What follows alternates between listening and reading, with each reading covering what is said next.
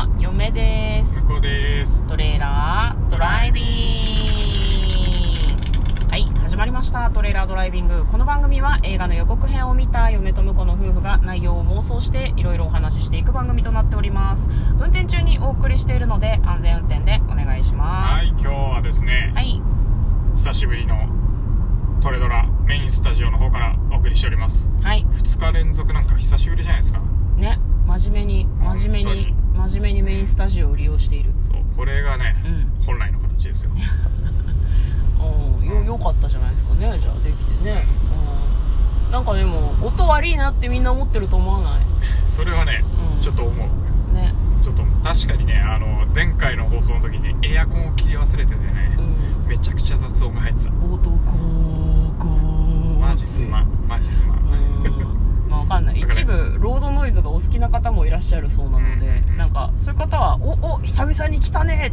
ししかしゴーゴー言ってね」って思いながら聞いてたかもしれないですね。ロードノイズ楽しみにしてる人はあの1月中にこうあのなんだろうなもう聞かなくなっているんではないかっていう。ね、まあ、その可能性もあると思いますけど、ま またいつか戻ってきて聞いてくれるかもしれないですからね、うん、ロードノイズ会となっております、まあ、今日もですね映画の妄想を2人でしていきたいなというふうに思っております。心の準備はいいですか、はい、はい、今日妄想する映画はこちらです。あ。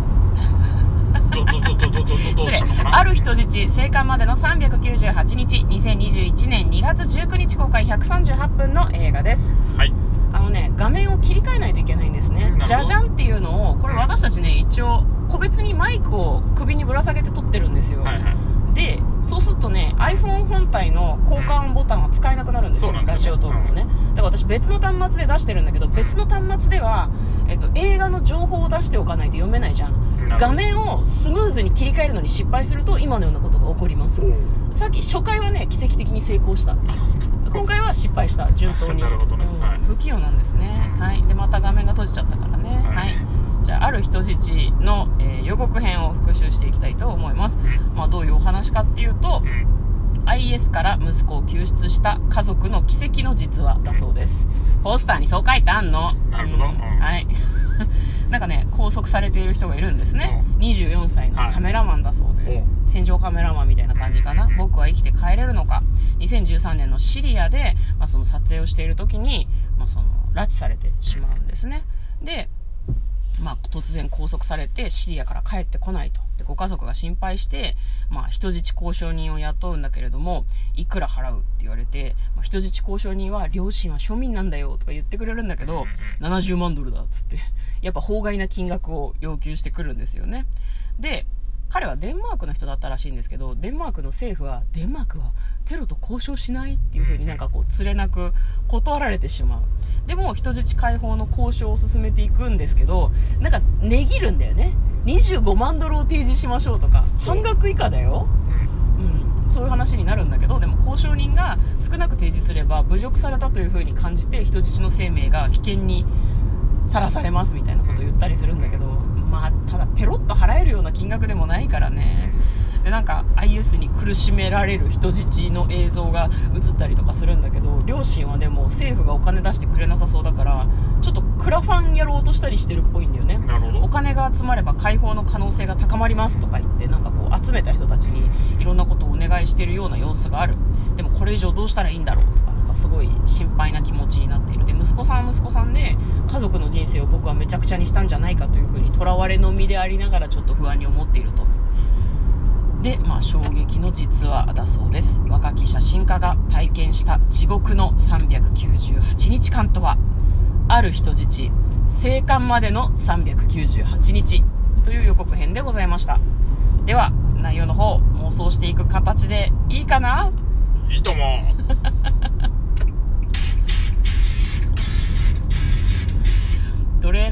ライビング。ありがといやこれさ。ううん。なんで？これさはちょっと聞いてよ、いいいよいいな。い聞いてよ。いいな。僕あの見た時にね、うんね。サブタイまでねうん。あの、見てなかったんですよ。はいはい。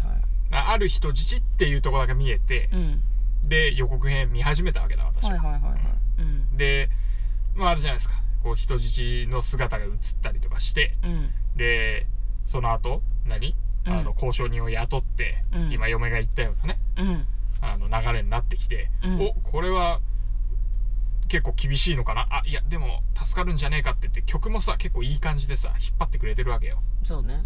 うん、うん。であいよいよこれ助かるか助からないかどうなるんだろう？ハラハラドキドキってなったさ、うん。最高潮の時にさうん。奇跡の生還劇って言われた気持ち考えてよ。もうめちゃくちゃええですよ。そうなんだよね。なんか映画としてはそこって、うんまあ実話とはいえ最後までちょっとどうなんだろうわからないなっていう風にしておいた方がうん。なんかいいのかなと思ったんだけどどういう意図でそういった副題をつけたんでしょうね。そうだね、まあただもちろん実話だからうん。生還できなかったらん。きっと凄惨な殺害のされ方をしてしまうでしょうからうん。映画になんかできっこないのよ。だからそう考えると生還はそれは当然なんだけどうん。ただ字面とかさ音声とかで生還って事前に言われるとさうん。あはーんって思っちゃうよねなんか。ねそうそう。そういう話だよね。そういうことです。そうです。びっくりしたよ私は。あとはあれだろうな。なんかある人質のってなると不安に思ってなんか見たくないって思う人が多いかなってことで事前に、まあ、結末がね分かっちゃうとねっていうことね。いやいや分かってた方が見に来やすいんじゃないかなっていうそうそう。なんかすごい怖い話で最後人質死んじゃうんじゃないかなって思うと見に来づらいじゃん。うんなんか助かるって分かってた方が見に来るハードル下がるかなっていうタイトル付けなのかなとはちょっと嫁も思ったんだけど そうだね。いやまあそれはそうあると思うよ。ね。でも予告編を見た時ねちょっとじわっときたよね、嘘だろ？っ てあ生還するんだ。それそれ言っちゃうんだって。結構いいいい感じで作ってきた予告編で言っちゃうんだっていうのがあってまあ、嫁はタイトルを見た瞬間にああ生きて帰ってくるんだと思思ったけどね。さすがです。ねとだけ面白かったですね。お全部買い取るっていうね。うんね。いやでもまだ確かにね結末が分かってても面白いお話とかその緊張感を得られる話はあると思うので、うん。まあ、これもそうかもね。それはね確かにそうですね。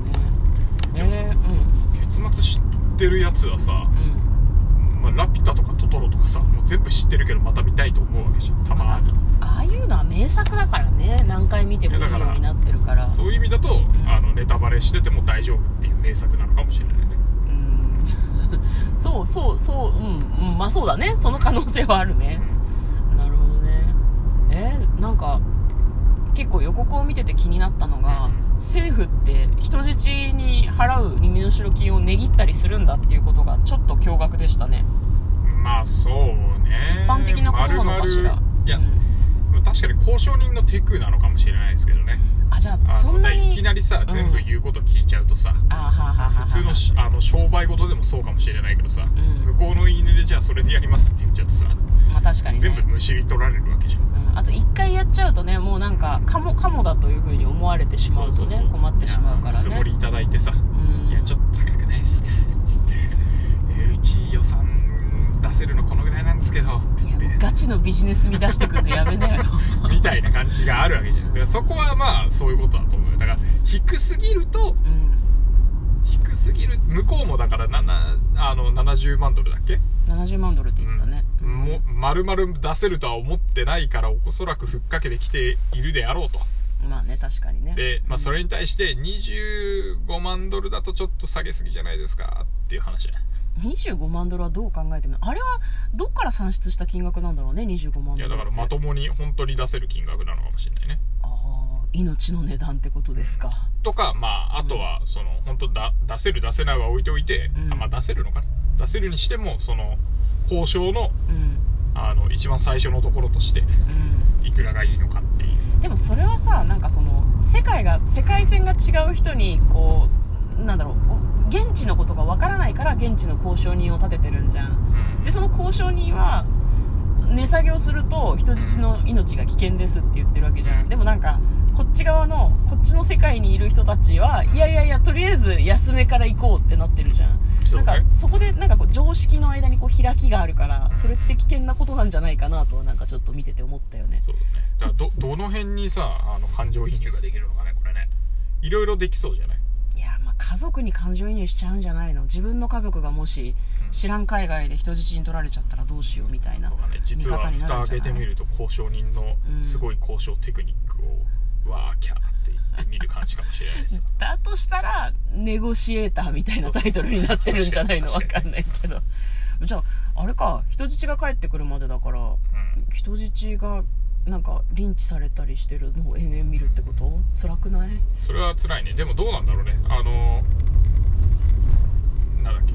もうあの人質もさ、うん。あの向こうのテロ組織側とさ1年も一緒にいると仲良くなっちゃってるかもしれないしね、あストックホルム症候群的なこと？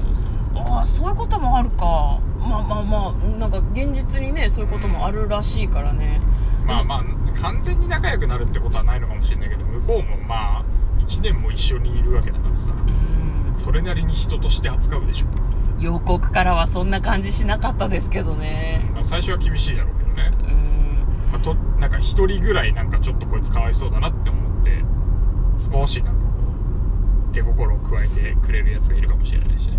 まあな予告を見る限りではねそういうの一切ない感じだったので逆にあってほしいなというふうにちょっと嫁は思ってるけど。そこのちょっとちょっとした交流はあってもいいかもしれないえて描かないのではないかなとはちょっと思うけど、まあ、その辺も込みでちょっと気になりますね、まあ、最終的には生還するということなのでそこだけを救いに見ることができるかもしれないですね。ね。本編がどれだけ辛かろうとはい生きては帰ってくるっていうことで、うん。はい。ということで、えーまあ、実話ベースなのでうん。あんまりあんまり面白おかしく妄想できなかった回かもしれないですね、えー簡単にストーリーを読みます怪我で体操選手の道を断念しずっと夢だった写真家に転身したダニエル。戦争の中の日常を撮影し世界に伝える思いを抱き24歳のダニエルはシリアの非戦闘地域を訪れたというところから物語が始まるそうです。挫折をきっかけにカメラマンになったけれども向かったシリアでっていうようなお話みたいです逃げるね時はめちゃくちゃ体操技を駆使するんじゃないかめちゃくちゃそんな楽しみだそんな面白い要素あったらいいけどな。はい。ということでお送りいたしました。嫁と向こうの。トレーラードライビング。まったねー